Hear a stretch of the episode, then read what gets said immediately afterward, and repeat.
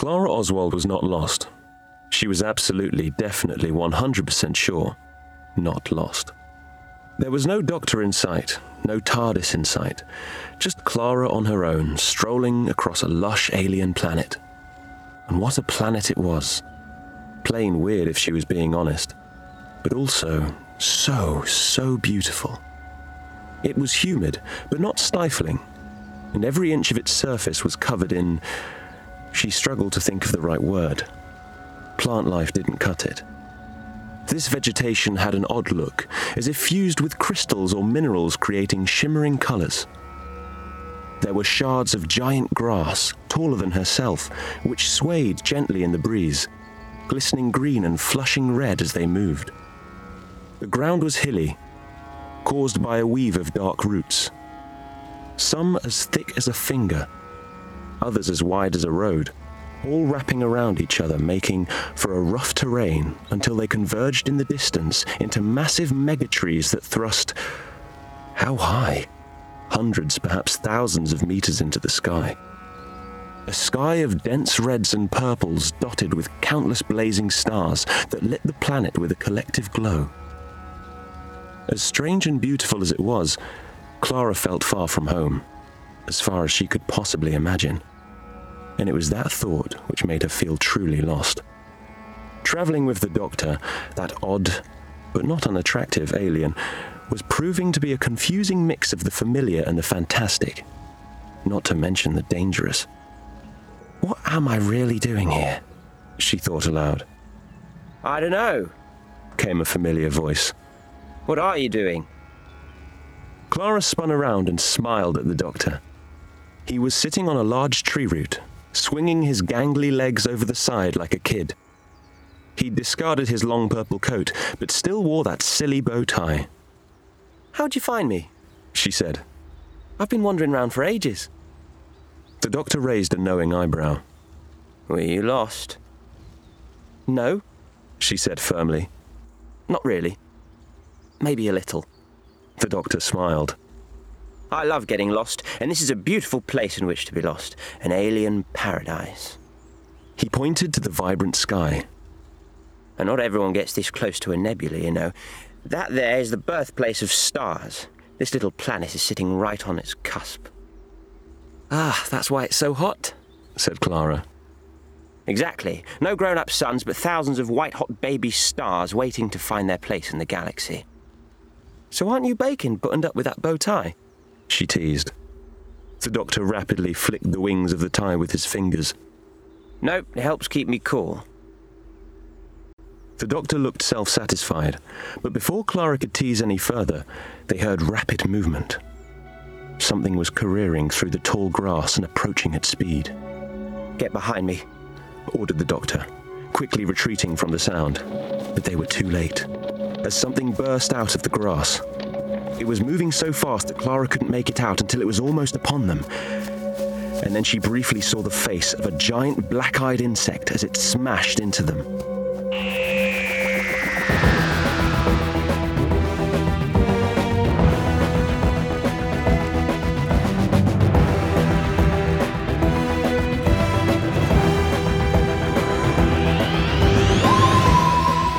BBC Audio presents Doctor Who Paradise Lost by Darren Jones. Read by Jacob Dudman.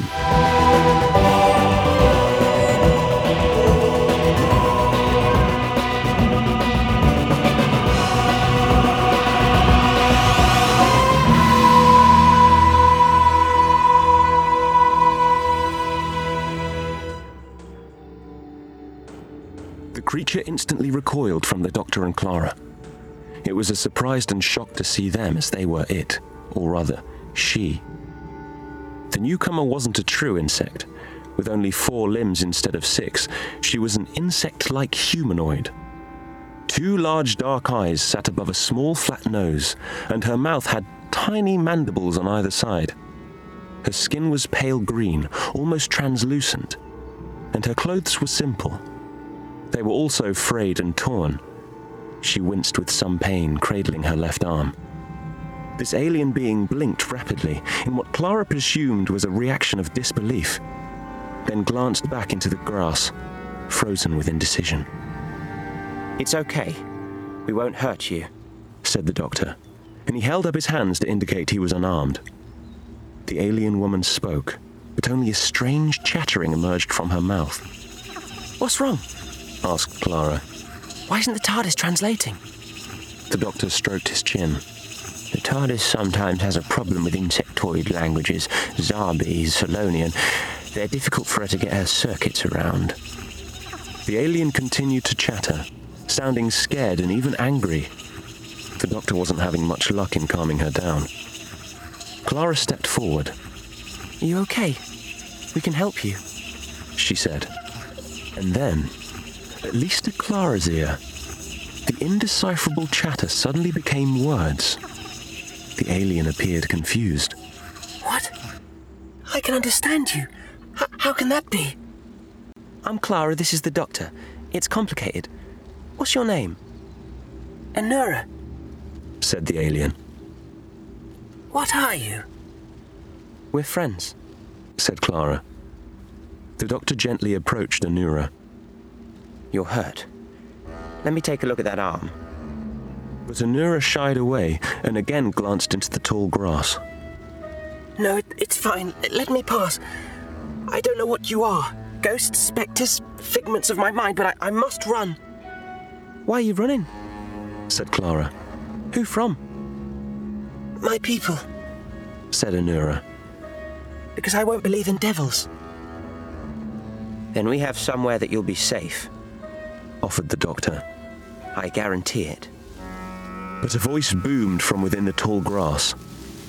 Nowhere is safe for you, Anura, or your new devil friends. Anura glanced back. It's Soldier Aereo, she said. A group of eight aliens emerged, larger than Anura, but clearly from the same species.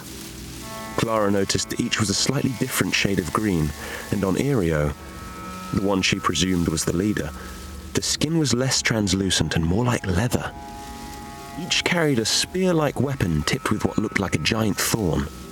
This was a band of formidable warriors. Aereo circled the Doctor and Clara and regarded them with disgust. What form of monstrous abomination are you? He asked. Monstrous abomination? retorted the Doctor, but then thought about it. Suppose I've been called worse. I don't think I have, said Clara. We're not monsters, just travellers, said the Doctor. I don't think so, said Aereo. There are only two types of being, Fossians and devils, and you are not Fossian. Time Lord, said the Doctor calmly. Human, added Clara. And don't mess with the humans, warned the Doctor. Because they don't like being told what to do. Hey! protested Clara. That's me you're talking about. But you really don't, insisted the Doctor. The ground beneath them suddenly trembled and lurched, catching them off balance, but it lasted only a few seconds and then subsided. What was that? said Clara. You see, Aereo? said the Doctor. Don't mess with the human. Clara cottoned on. That's right. Or I'll make more earthquakes, bigger ones. Aereo looked at them with disdain. You didn't cause that. The tremors have been with us for years. But they are getting stronger, said Anura. And more frequent. Interesting, mused the doctor. This is trickster babble, said Aereo, and turned to his warriors. Bind them. We'll see what Bravakar wants to do with them, and with you, Anura. There's no need, began the doctor, but the Fossians ignored him. They wrapped dry vines tightly around their wrists, so tight that Clara thought her hands might wither from lack of circulation. We're just going along with this? She asked the doctor. Not much choice right now, he said. Let's see where it leads. The Fossian warriors marched the doctor, Clara, and Anura through the dense tangle, but the going was slow. How far they had travelled and for how long was a mystery. As beautiful as it was, Clara was beginning to tire of crashing through the never ending swathe of bizarre plant life. The Fossians all remained on edge, constantly looking around themselves, but for what? As the foliage became thinner, they began to relax a little, and soon they stepped out into a vast clearing. The flora was burnt to scrub, and at the center was one of the mega trees, but it wasn't swaying. High in the atmosphere, and barely visible, its crown had withered, while its trunk had turned grey, and its giant roots were honeycombed with tunnels and caves. A settlement of wooden turrets circled the great tree, each guarded by warriors. This was no longer a tree at all. It was a city, It's like a giant termite nest. said Clara. A what? Asked Anura. Termites. Tiny insects that live in the ground. Anura's eyes narrowed, and Clara wondered if she'd offended her. But the alien shook her head, as if unable to comprehend the concept. Nothing lives in the ground except Foss. Yes, it's odd. Said the doctor. Have you noticed any wildlife while we've been walking, Clara? Clara thought about their journey. They hadn't seen anything apart from the flora, Nothing. she said. No insects, no animals, no birds. Only the Fossians. That's weird. Is that weird for a planet with this much life? Very weird. Agreed the doctor. So where are the animals? Eaten by these devils they talk about. Maybe. Said the doctor. Unless there was never any animal life here, perhaps this chap Bravakar will have some answers. Ivrio led the party towards the city and down through a carved tunnel. Clara was awestruck as it opened out onto a bustling concourse full of market stalls.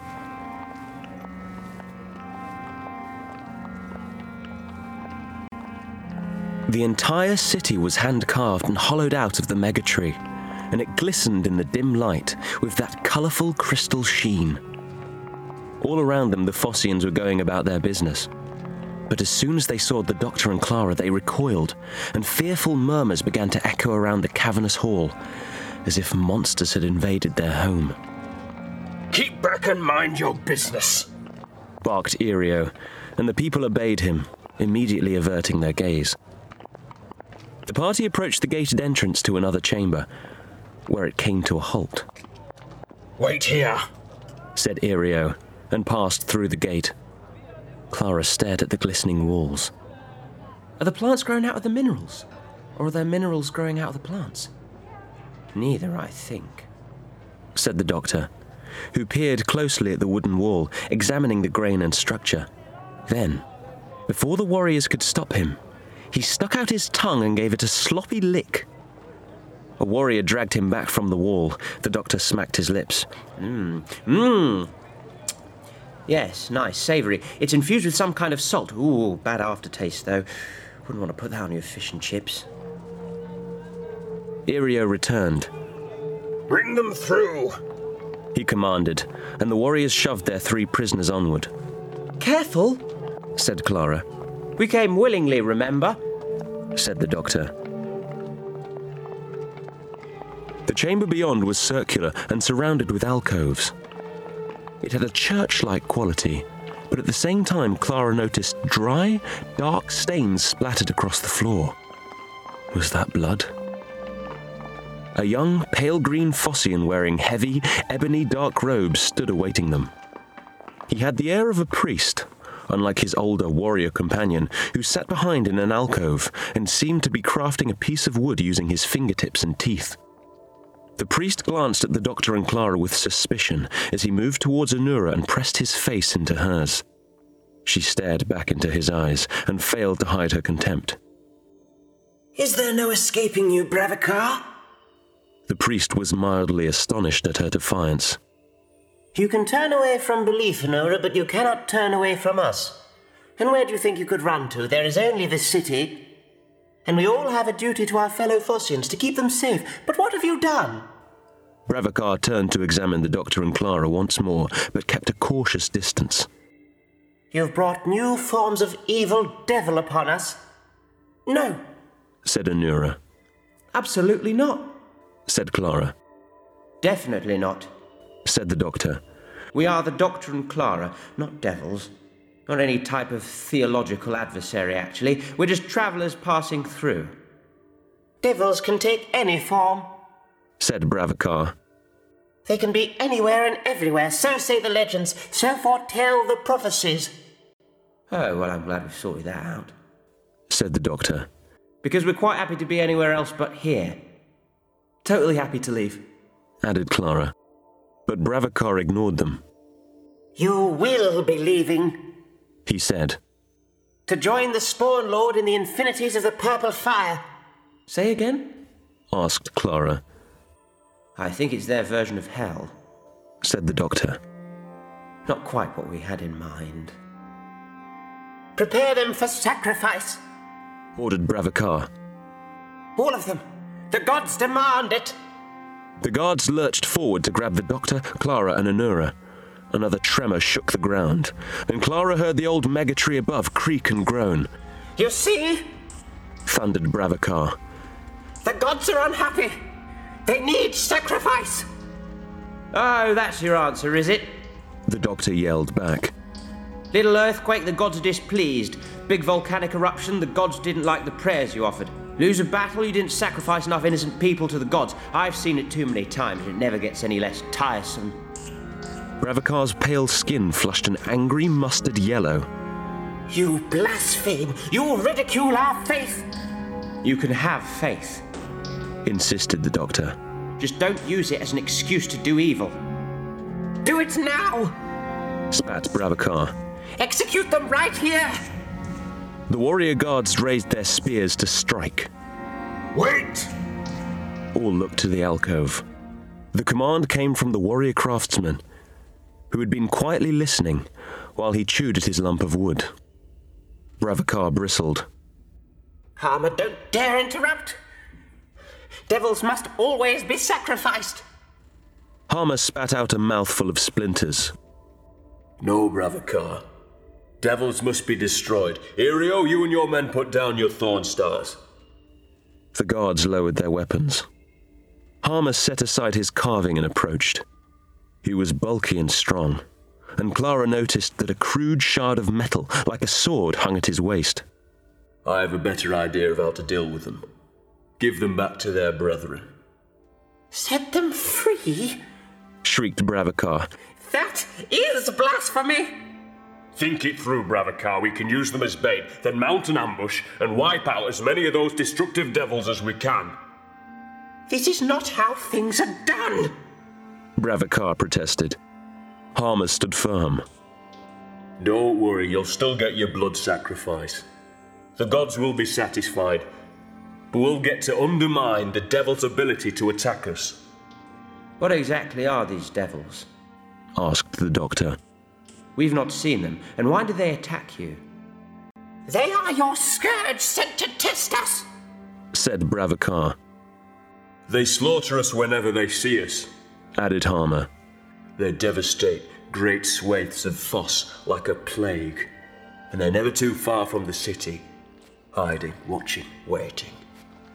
We have nothing to do with these creatures. The doctor said. I can assure you. Lies! Spat Bravakar, Quite right. said Harmer, although he didn't sound convinced. But we will see what happens when they confront you, Doctor. Take them! and the guards closed in. With their hands still bound with vines, the doctor, Clara, and Anura were led away from the city and back through the shimmering grass forest by Harmer and a small squad of warriors. Some way behind them, the Fossian army followed, fully armed and ready to fight. Do you have a plan, Doctor? Clara whispered. No. He said, Do you? How about escaping and finding the TARDIS? That would be a start. I know, but we. Whoa! The doctor suddenly tripped on a root and fell backwards, landing in a shallow pool of black water. Two warriors grabbed him, pulled him to his feet, and forced him onwards, Just to point out, said Clara. Breaking your neck and leaving me here alone isn't a plan. Harmer raised an arm and the group came to a halt just shy of a glade. This is where we'll lay our trap. He informed the three prisoners. Try to run, and you'll get a thorn star in your back. Understand? Perfectly. said the doctor.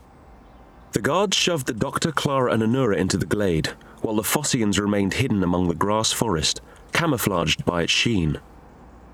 But the glade was not a natural clearing. All plant life had been gnawed away, and the ground was covered in a mesh of fine threads. Clara bent down to examine the strange mesh more closely. It felt tacky underfoot. What is this stuff? She said. It looks like. Oh, please don't tell me it's spider silk.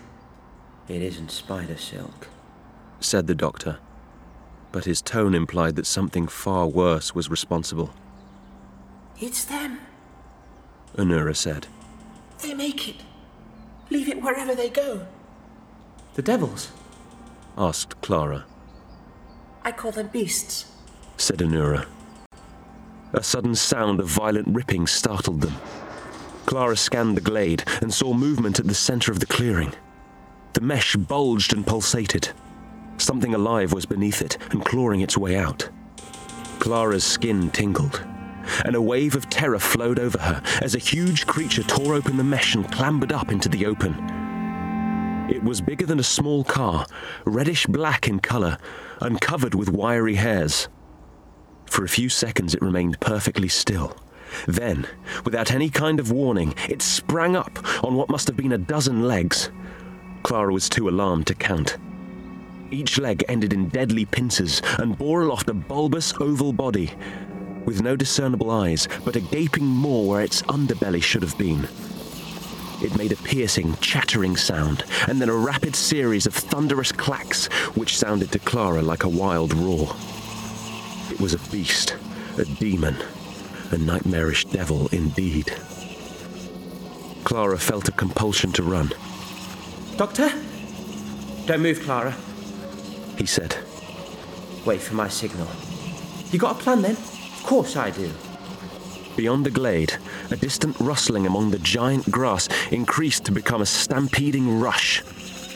More are coming, said Anura. And there were many more. As one after another, the devils crashed through the undergrowth and swooped down from the megatrees but instead of attacking, they stood motionless, as if silently evaluating the situation. Then, like hunting spiders, they crept slowly towards the Doctor, Clara, and Anura, front pincers raised and ready. Before the creatures could attack, a war cry rose up from the opposite side of the clearing. A salvo of thorn stars flew out of the forest towards the devils, heralding the Fossian army which charged into battle. But the missiles did little more than annoy the beasts. The devils reacted to this new and immediate threat by launching themselves at the army, using their twelve legs to leap high and come crashing down on their attackers. Those Fossian warriors, not instantly crushed, were soon dispatched by snapping pincers. The Fossians were outmatched in strength, but they themselves outnumbered their enemy. Harma stood strong and, holding the jagged metal shard, jumped into the center of battle. He spun round, almost gracefully, and swung the blade before him, severing limbs from three of the devils. Beasts crashed to the ground, roaring in pain, but before they could recover, Harma finished the job, plunging the blade into the eyeless bodies. Clara and Anura crouched down together, unable to see a way out of the fight, only for the doctor to pull them to their feet. He showed his unbound hands. How? said Clara. He presented the loose vine. These vines expand when they get wet. I don't fall into puddles for no reason. Told you I had a plan. Look out! He pulled Clara and Anura to the ground as the devil charged the Fossians and passed above them. Clara caught a glimpse of that terrifying maw, a dripping dark pit surrounded by quivering mandibles, and wished she hadn't. The doctor quickly untied their bonds. Let's get out of here. Anura, you're coming with us. Gladly said the Fossian. The three of them dashed to the clearing's edge, dodging devils and warriors. Harma glimpsed them escaping and screamed his frustration, but more of his army were falling victim to the devil's savagery. The devils were winning. Retreat! He cried. Fall back to the city! Fall back! The doctor hurried Clara and Anura away from the battle. Clara didn't look back, her heart racing. She saw that the doctor was incredibly focused and, for once, very quiet. He was an alien, and had experienced dangers and horrors that she didn't even want to try and imagine. But that senseless carnage had affected him as much as it had her. With the sound of the battle fading, Clara stopped running. The doctor and Anura slowed and turned back to her. That was horrible, said Clara. You both okay? Anura nodded. Yes, said the doctor softly. I'm sorry, Clara. Sorry you had to become a part of that. We're not safe in the open, said Anura. You said you have somewhere we can hide. We'll find it, said the doctor. I will protect you, Anura. Without warning, a devil dropped from above and blocked their path. It roared, and a second devil jumped down behind them. There was no escape this time. The devils were immediately interested in Anura and reached out with their open pincers. The doctor and Clara instantly moved to sandwich Anura between them and protect her. Enough!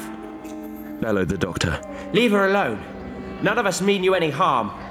The devils hesitated, almost taken aback by the doctor's outburst. They rose up to their full height and chattered between themselves. Were they talking? thought Clara, and as she listened, she was positive that she could hear words emerging from the chatter. She recognized the word mercy and the word slay. Doctor, I'm beginning to understand bits and pieces. So am I, said the doctor. The TARDIS's translation circuit is taking a lot longer with this species, but these two seem to be discussing whether to kill us or not. What do you mean, discussing? said Anura, full of fear. They can't talk, they're just mindless beasts. Concluding their chatter, the first devil moved away.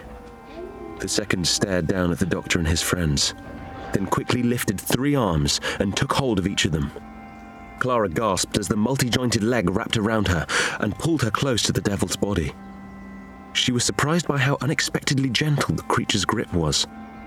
I guess they've decided to keep us alive, said Clara. I hope they stick with that. We're going with them, said the doctor. Get ready for a ride. The devils launched themselves into the sky. They leapt through the forest, roaring as they went, covering great distances by leaping and then gliding from megatree to megatree. It was like being on the dizziest of thrilling fairground rides, and so it was a good thing that Clara loved fairgrounds. From these heights, she could see the planet's terrain much more clearly. There were no rivers, no sign of a coastline, and no distant mountains.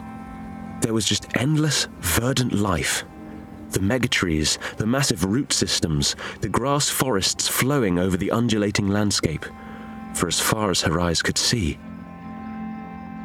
They finally landed in a dell covered in the silky mesh, but quickly realized they weren't alone.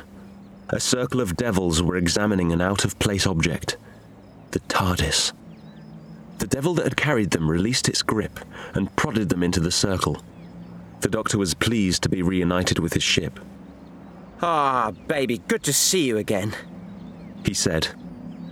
As the devils chattered among themselves, Clara slowly understood more of what was being said, until the bizarre invertebrate language translated clearly into English. They were discussing what to do with the invaders. We're not invaders, said the doctor. We're just passing through. The devils recoiled in surprise. It speaks. How can it speak? said one. Impossible, said another. Coming over loud and clear, said the doctor, patting the TARDIS affectionately. Well done, old girl. Now, I'm the doctor, this is Clara.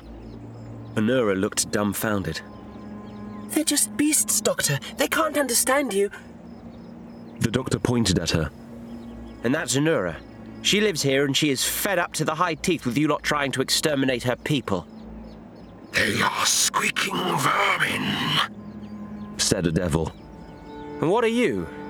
You attack the Fossians, strip the planet of life, and replace it with this sticky stuff. And I really don't want to think about where that comes from. But you are the aggressors here.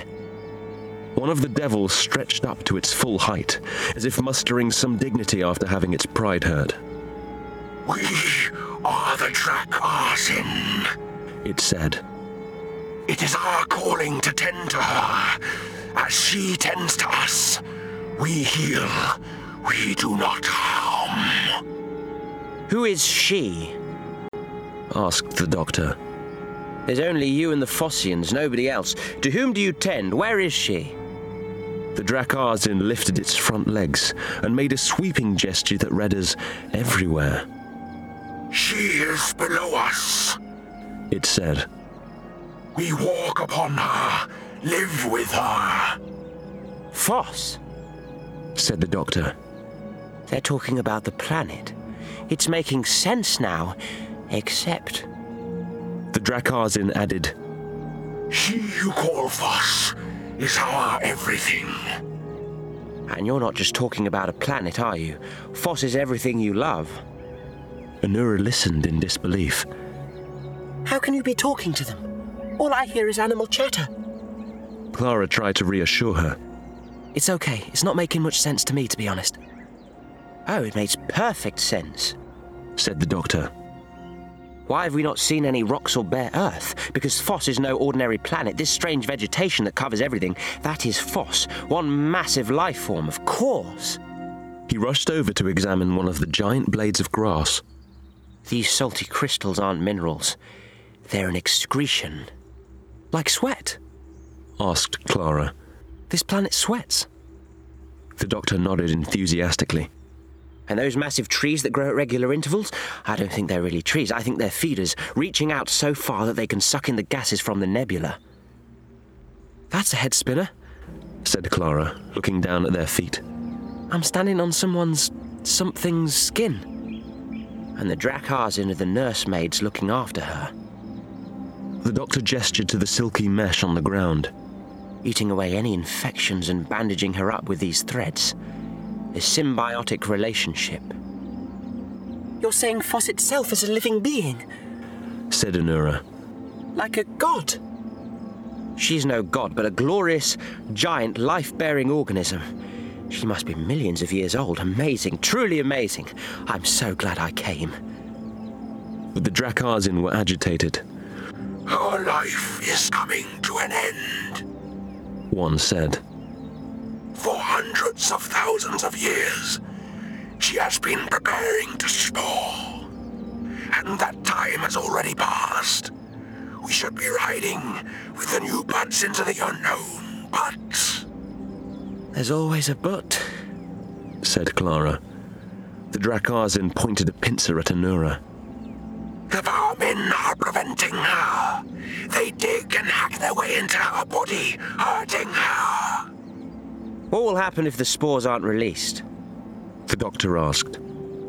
She will still die, as will everything living upon her. You, Doctor, and you, Clara, are not part of the cycle. You may leave, but that vermin must be destroyed, along with the others. The Drak-Arzin turned on Anura, their pincers snapping. But Clara grabbed Anura's hand and pulled her close. Oh no, not happening. They want to kill me, said Anura. I was wrong. They're not beasts, they're monsters. Listen to the vermin's bizarre chittering, said the Drak-Arzin. What does it say? No doubt bleating for its life. This would all be so much simpler if you could understand one another said the doctor, who unlocked the TARDIS with his key and pulled Clara and Anura inside before the Drak-Arzin could react.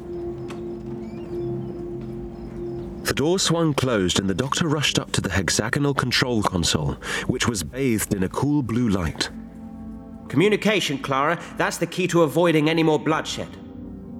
Anura, who was still gripping Clara's hand, refused to move from the entrance. Clara saw a familiar look in the Fossian's eyes as she stared into the vast space. It's okay. You're allowed to say it about the size difference. He doesn't mind. Never get tired of it, said the doctor, now rummaging below the console. Amazing, said Anura, and she took a few steps inside the room. An impossible mine. You must have minerals galore. That's a new one, said the doctor, I suppose the TARDIS is full of riches of sorts. The thud vibrated around the control room, followed by another, and another.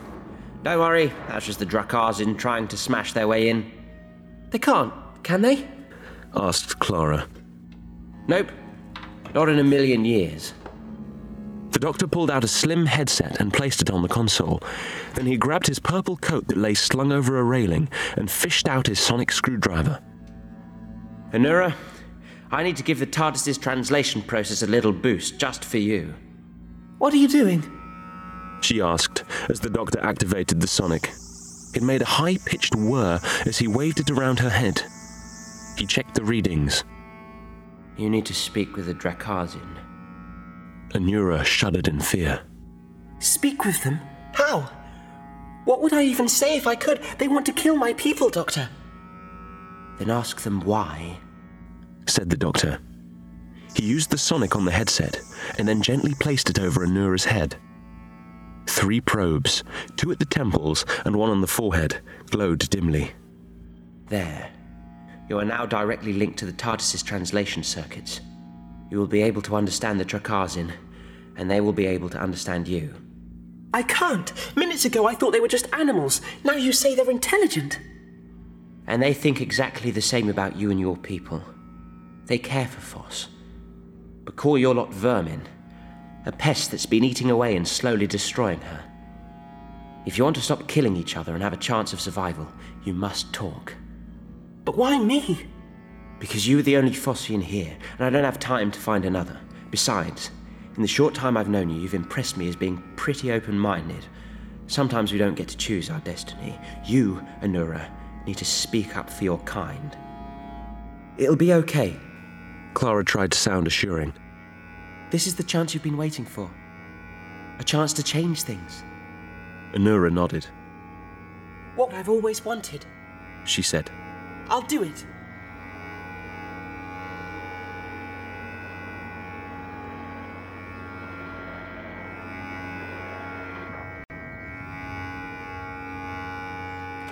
The doctor emerged from the TARDIS first, with Clara close behind. Thank you for your patience, Drak-Arzin, said the doctor. Now, before you do anything rash, there's someone you need to listen to. Clara leaned back into the TARDIS and coaxed Anura to follow them out. Come on, it's okay. I trust the doctor, so you can trust me.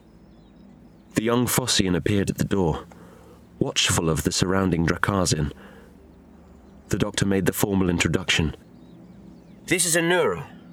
She's one of the Fossians, and she has something important to say.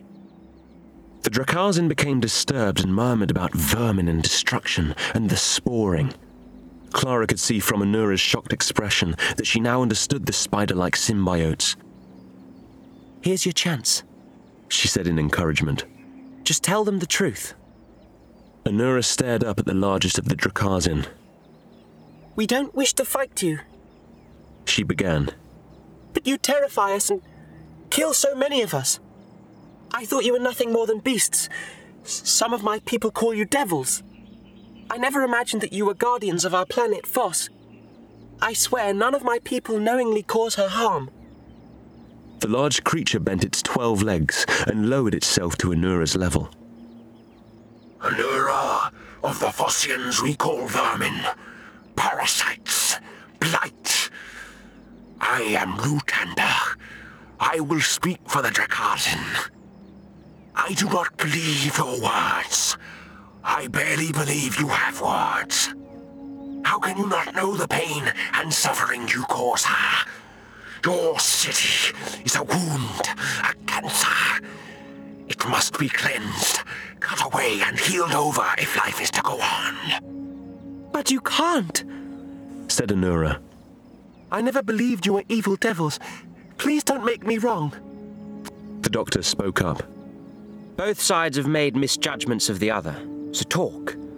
Learn. Make things right. Your survival depends upon it. Rutanda shifted towards the doctor. There is no time. And we do not trust you either, Doctor.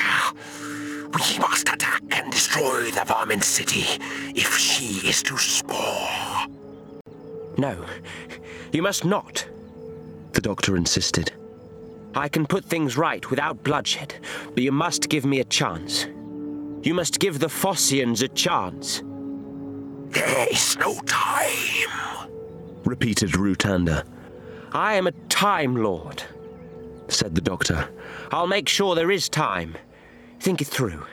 If you attack the city, you may win the battle, but at what cost? How many Drak-Arzin will die? How many of you will there be left to ride the spores, her children? Who will look after them? Rutanda did not reply immediately. Clara hoped the doctor's logic was sinking in. Very well. The creature finally agreed. But only you may go, Doctor. These two will stay. To ensure you keep your word. The doctor looked to Clara, who could see he wasn't inclined to leave her alone. But she knew that he must. It's okay, Doctor. You have to go. The doctor nodded. Get them talking, Clara. I'll go and find out more about the Fossian's mine. You have got a plan then? She said, with as much optimism as she could fake. He smiled an honest smile. Clara knew that wasn't a good sign. I really haven't. He whispered. But I do have an inkling. Clara hugged him. Works for me. She lied. The doctor stepped into the TARDIS. A few seconds later, the blue box made a groaning noise. Its roof lamp flashed on and off, and it faded from sight. Clara turned to the surprised Anura and Drak-Arzin. He'll be back, she said, in as casual a manner as she could muster.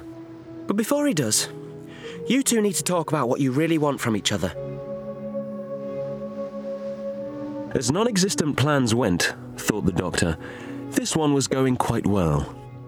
Park the TARDIS just outside the city? Check. Get captured by Soldier Aereo and the Fossian guards? Check. Be dragged into a second meeting with their young leader, Bravakar? Check. Military procedure was all too predictable, no matter what galaxy you were in. Once inside the glistening church like chamber, the doctor found Bravakar and Harmer engaged in argument. More than 400 of our best warriors slaughtered! growled Bravakar. Brave men and women lost because of your failings! Harmer raised his sword aloft.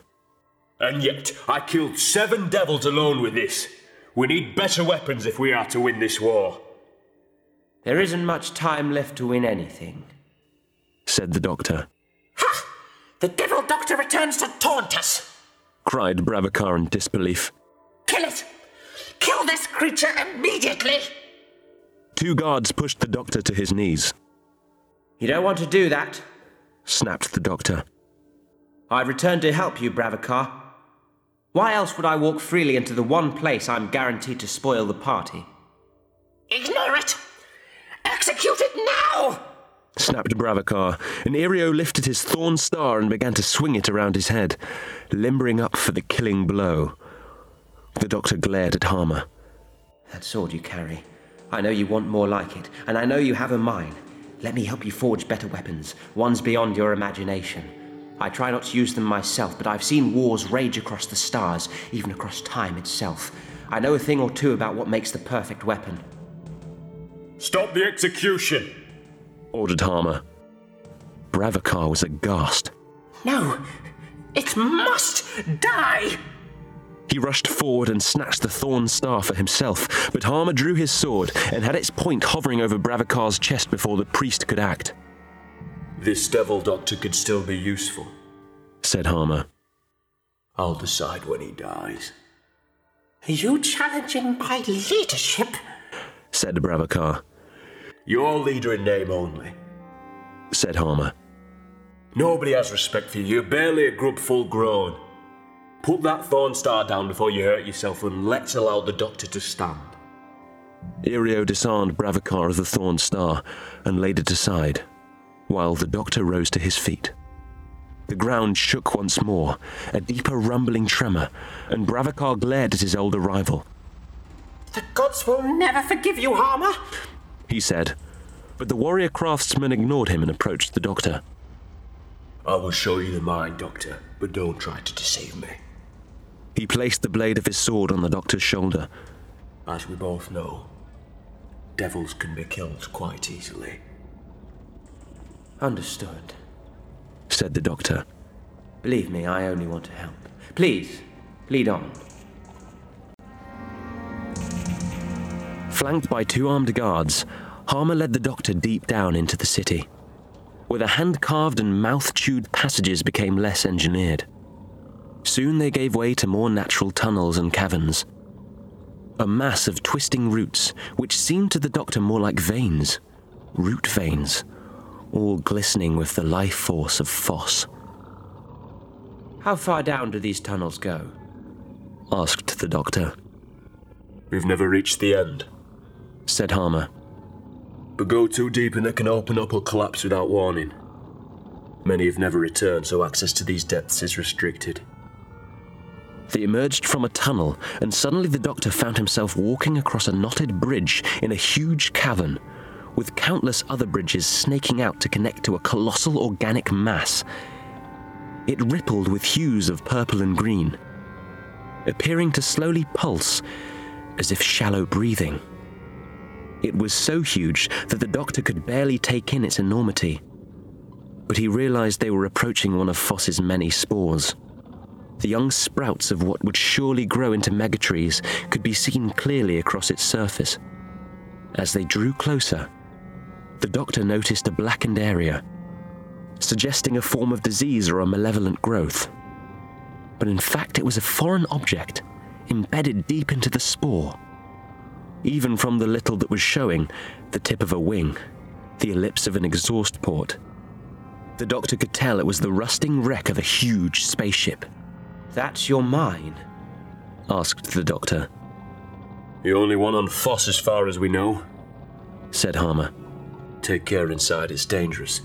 Many have died trying to explore its secrets. After you. Harmer waved his sword towards a corroded opening, and the doctor climbed through. The interior of the ship was barely recognizable as such. It must have been stuck here for thousands of years, perhaps even longer. The spore had grown around it, but also living tendrils had felt their way in and grown throughout. Thanks to a faint phosphorescence given off by the tendrils, the doctor could just about make out that they were in a passageway, probably a bulkhead maintenance corridor, now reduced to rusted metal and brittle plastic, and only held together by the spore's fibrous flesh. The doctor produced his sonic screwdriver and buzzed the immediate area. Harmer and the guards raised their weapons at the sound of its scan. Don't get chop happy, said the doctor, sensing the warrior's unease. This isn't a weapon, it's a tool, and it's picking up a weak power supply. Perhaps enough battery power to light our way. The doctor aimed the whirring sonic at the ceiling and at intermittent points along the passage, and slowly the dim glow of ancient lights appeared. The two guards instantly recoiled at the display. Sorcery, said one. No, said the doctor. Just an alternative light source. Nothing to be afraid of. Harmer looked at his guards in disgust. Get outside, stay there and wait. If he exits the mine before me, then kill him. The guards gladly obeyed, and Harmer turned back to the doctor. It's becoming increasingly difficult not to believe Bravakar's conclusion about you, Devil Doctor. You had better find me the minerals to make weapons very soon. We need to go deeper into the mine, said the doctor. Now that we have some light, it should be a lot easier. I don't know how long the power will last, so this could be your only chance to back out. But I'm going in there whether you follow me or not. The doctor began to move down the passage, skipping over knotted root veins. Harmer sheathed his sword. Trick me, and you'll never get out of the city alive. Yes, yes, yes, came the doctor's reply. Stop the threats and work with me. Let's keep going. As the doctor suspected, the deeper they journeyed into the spaceship, lesser was the decay. It was still a wreck, but the spore's tendrils thinned out and the infrastructure was less damaged. Forcing open a sliding door, the doctor and Harmer entered a huge hangar. It was a storage bay, holding row upon row of human sized pods, thousands of them. Harmer was delighted. At last! What treasures do these contain? The doctor brushed a thick layer of dust off one of the pods with his hand, revealing a glass porthole. Harmer scrambled over to look inside. There's nothing in there, he said, disappointed. Nothing but dust. Very sad. said the doctor. Harmer cleaned and peered into several more pods. They're all the same. I don't see anything which could be forged into a weapon. I hope you have more to show me, Devil Doctor. Much more, I should think. said the doctor. And we're almost there. The doctor hurried onwards. There was one place left where he might find some answers the flight deck at the top of the ship. As another ground tremor subsided, the discussion between Anura and the Drak-Arzin became heated. Neither side was truly listening to the other, and Clara feared that things would turn violent. If they did, she and Anura wouldn't stand a chance. Rutanda was trying to maintain calm among his kind, but one Drak-Arzin in particular, named Prunag, was refusing to believe anything Anura had said. You are spies. That's why you are here. To discover our weaknesses, plot our deaths, and murder our beloved she. That's not true, said Clara. Liar! roared Prunag and turned to his fellows. We know what these pests want. What they will do to us. Several Drak-Arzin murmured in sympathy, snapping their pincers with growing unrest. Stop this! said Rutanda. All of you! You are not our leader. said Prunag. We do what needs to be done by instincts. And without warning, the angry Drak-Arzin leapt at Anura, with all twelve pincers open and ready for the kill. Clara reacted without thinking and threw herself at Anura, rolling her out of the way before being ripped to pieces.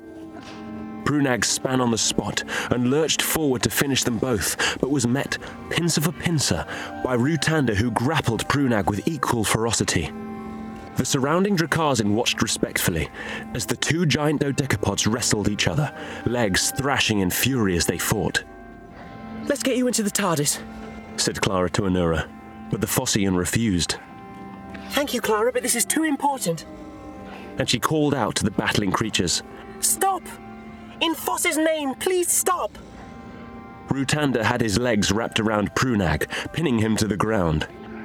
He raised the pointed pincer and was about to spear his opponent in the back when Anura sprang forward and dashed up close to the two entwined Drak-Arzin. Please, you don't have to kill anymore. I've been telling the truth. I can't tell it any other way. Prunag wants to kill you, said Rutanda. And you would see me release him. Yes, said Anura with honesty. I don't want anyone dying because of me. Whether they be Fossian or Drak-Arzin. Rutanda pulled away from Prunag, who shook himself and rose up to bear over Anura. For a chilling moment, Clara feared the worst. But the angry Drak-Arzin just stepped away from the Fossian without a word. You could say thank you. Said Clara. She just pleaded for your life. Prunag didn't turn back, but let out a series of frustrated clicks and hisses. Anura sank to her knees and looked at each and every Drak-Arzin. All I know is that we can only save Foss's legacy, her legacy, if we work together in peace. If these are her final hours, let's not taint the life she has given us by fighting each other. Let's fight to free her future, her children. Another tremor vibrated below them, They're even more frequent now. said Clara, and she wondered how long the doctor would be. He always came back. Always. But then again, what if this was the one time he didn't? What would he want her to do then? There was only one option left. Anura, Rutanda, we can't wait any longer. You have to act now and go to the city. On reaching the flight deck, the doctor's hopes faltered. The main viewing window was smashed, and now the flesh of the spore was pressing inwards, tendrils growing across the walls and over all of the control panels, There's nothing here. said Harmer. You've tricked me. Will you have patience, Harmer? You're like a four year old constantly asking, Are we there yet? Well, we're not there yet. The doctor dashed over to a control panel that seemed intact and pulled away the tendrils that covered it. He yanked out circuits from underneath and used the sonic to repair their corroded connections. There. Let's see if we get anything. The panel crackled with a spark of life, and facts and figures began to appear on its discolored screen. Success! said the doctor, taking in the flow of information. The ship's computer has been active on low power, but has recorded everything that's been going on for, ooh, the last 900,000 years. This is devilry too far, said Harmer, raising his sword. It's information about the ship, about the mine. We both need to know the truth. The doctor began to summarize the readout. This is, or was, a space ark from the planet Aphrax. The Aphraxan sun was due to go supernova, that is, explode, so they launched this ark to carry their people to a new home. But less than three years into the journey, there was a fault in the hibernation chambers caused by an invasive life form. The doctor tapped on the controls, and the image of a tiny creature appeared on the screen. A pale green aphid with black eyes. It was a native Aphraxan insect, said the doctor. Harmer scoffed dismissively. This sounds like one of Bravakar's myths. It's your history. Listen to it, insisted the doctor. The insects shouldn't have been on board. They were considered Aphraxan pests, but got into the system and caused a short circuit. The hibernation chambers failed first. All the Aphraxans died in their sleep pods. Every last one of them. But the insects multiplied and continued to damage the ship. The navigation system failed next, and the ark drifted off course until it was drawn towards. The doctor paused, taking in what he was reading. What happened? Said Harmer, now intrigued despite himself. Tell me. It says here the ark was drawn towards a small planetoid, but I suspect that planetoid was a smaller, much younger Foss, hundreds of thousands of years ago. The Aphraxans may have crumbled to dust, but the insect pests that caused the disaster went on to evolve. They were your ancestors, Harmer. You don't really belong on Foss. You are all that survives from the dead planet Aphrax. It's irrelevant, said Harmer. All that matters is our survival. The devils must be destroyed.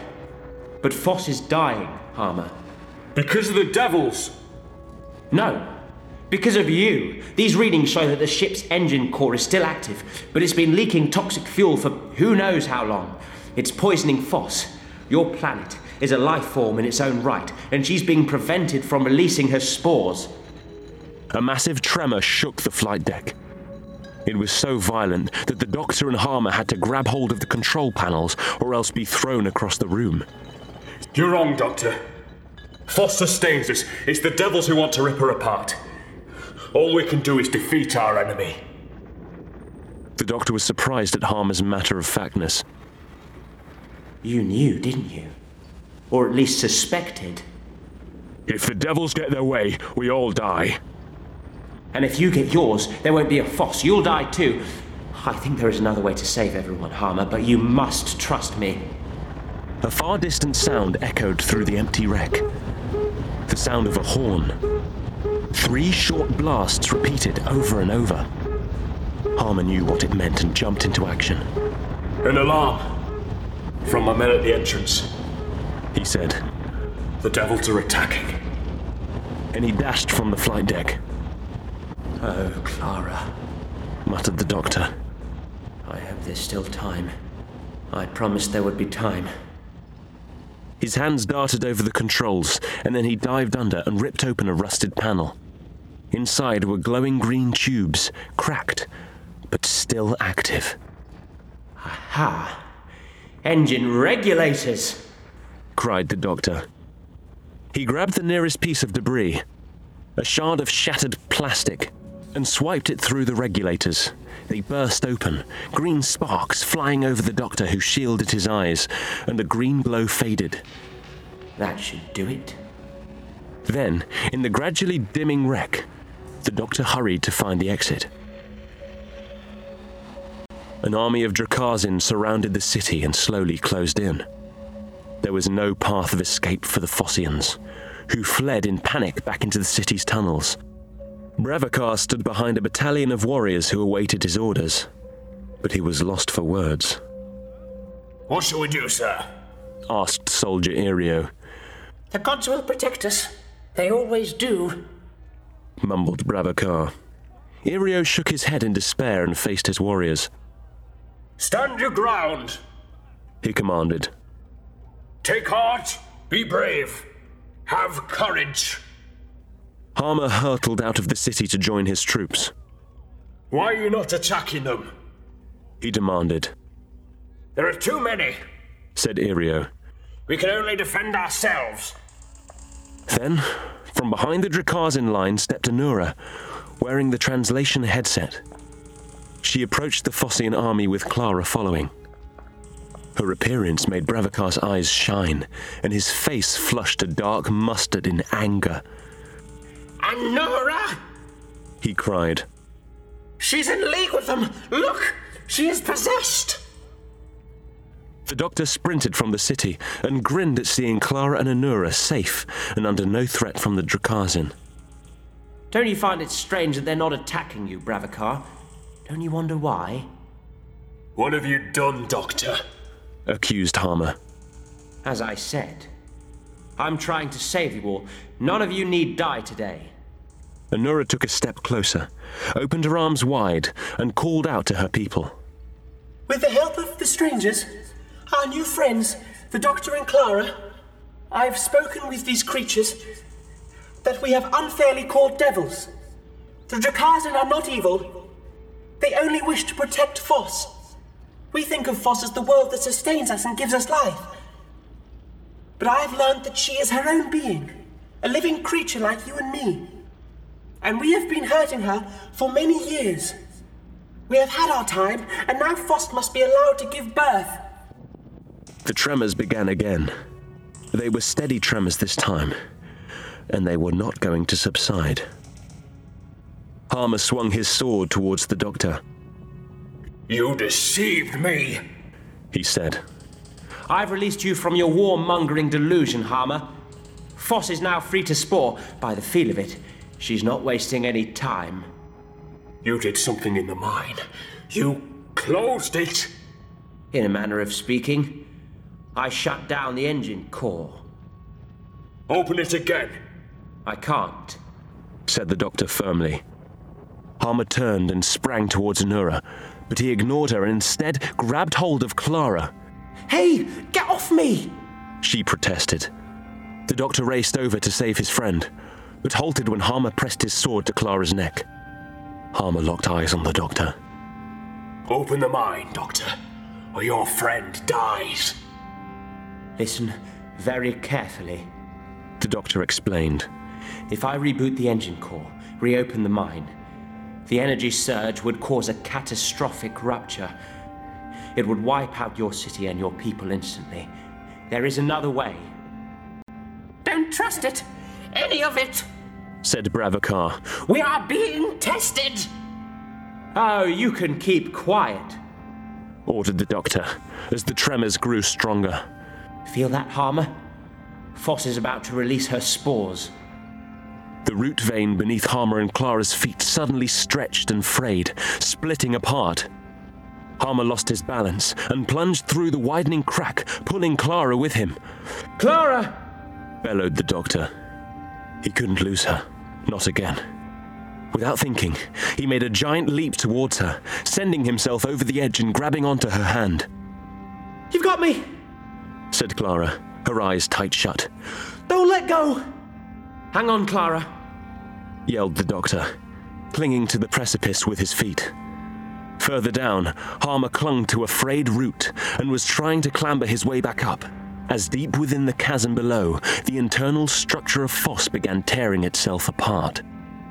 The doctor called to him, Harmer, try to reach my other hand.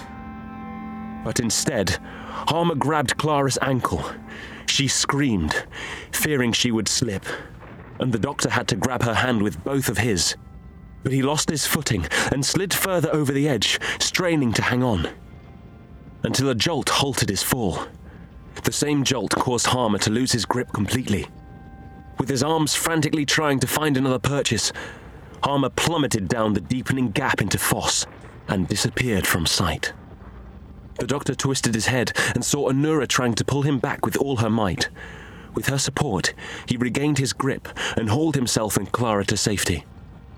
Except there was no safety anywhere. Foss was splitting apart.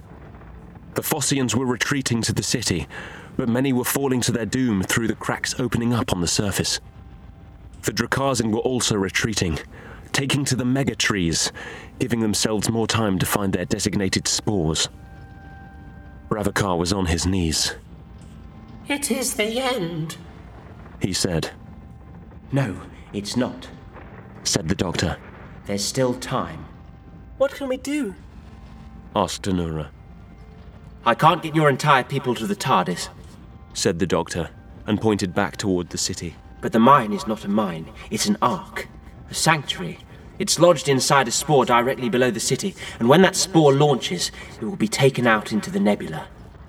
You can use it to escape and start again. But you Fossians must take on the Drak-Arzin's work. Live with the life form, not plunder it or poison it. Bravakar looked blank, unable to comprehend the sudden shattering of his faith. He wasn't in any state to lead, if he ever had been. But Anura nodded. We'll do it, she said. I'll make sure we will. I hoped you would, said the doctor. You're a natural, Clara told her. You can do this. Anura spotted Soldier Irio helping a wounded fellow warrior back to the city. Irio! She called. Get everybody down into the mine. It's our only chance. Irio hesitated, but then nodded and began to relay Anura's command. You need to go, urged Clara as the ground shook violently, knocking them to the ground. And you? said Anura, scrambling to stand. Thank you for saving my life, Clara. Thank you both for showing us the way. She heaved Bravakar up and forced marched him back towards the city. Come on, Clara. We don't have much time either, said the doctor, and they raced over splitting root veins and falling tree tendrils back to where the doctor had left the TARDIS. But as they reached the time machine, the ground opened up, and it tumbled down through the rapidly withering foss. The doctor and Clara watched as the ship bounced down into the abyss and out of sight. The doctor looked at Clara, his face an apology. She smiled, trying to hide her fear and dread about to overwhelm her. Guess we did a good thing today, she said. Lots of baby living planets are heading off to a new life. We did, said the doctor. As if from nowhere, something smashed into them, and suddenly they were falling fast into the disintegrating world. Down and down and down they fell. But Clara realized they were being held in a gentle grip. It was Rutanda, holding them in two of his twelve arms and acrobatically leaping down through the chasm to where the TARDIS lay askew. Rutanda placed them next to the ship. Thank you for freeing the young buds, Doctor. The Drak-Arzin said. But you must leave now. Do you have time to get to a spore? Said the doctor with concern. Come with us, and I can take you to one of the newborns. Thank you for the offer, said Rutanda. But no, she may be dying. But I have a duty to care for her until the very end. And I accept that role gladly. Now go. Rutanda leapt up and away, climbing back out of the chasm to perform his final duties for Foss. Quick, inside, said the doctor, and he and Clara dived into the TARDIS as the living world around them fell apart. The destruction reverberated around the TARDIS control room, which shook from the quakes outside until the doctor yanked the dematerialization lever and calm stability returned. The doctor turned a monitor round so that they could both see out into space. We're about 5,000 miles away now, he said. Clara watched as Foss, that strange living planet, broke apart. The nebula began to teem with the ejected spores, hurtling away and leaving behind a weird, twisted carcass. It looked like a giant, unraveled tumbleweed drifting in space, It's so sad. said Clara. Oh, I don't know. Said the doctor. Foss had a long old life, perhaps millions of years. And now the cycle begins again with the newborns and the Drak-Arzin living in harmony. Except the one with the Fossians. Said Clara. Yes, The doctor smiled. I really should return one day and check up on how they're doing. After all, I think we may have kick-started a whole new ecosystem. Anura stepped out of the embedded ark to take a better look at their newly born world. It felt fresh, exciting, and untainted. Irio followed her outside, looking about in amazement. She feels smaller. He said. She'll suit us. Anura replied. We'll grow as a people as we help her to grow. Irio gestured back towards the ark. Bravakar is still talking to himself. I think everyone is looking for a new leader to take charge. You? She suggested, Oh no. I'm just a warrior. said Irio. Good at taking orders. I think we need someone with fresh ideas. Someone like you, Honora. Anura nodded. This is a new paradise. A new beginning. We'll have to take care of her this time. Keep her free from the demands of gods and devils. Irio took in a deep breath. She even smells different to Foss. That's because she is. Anura replied. And what should we call her? He asked. This impossible, strange new home of ours. Anura stared into the rich nebula and saw the distant TARDIS spinning across the sky, just before it faded away for good. I know. She said with a smile. We'll call her Clara.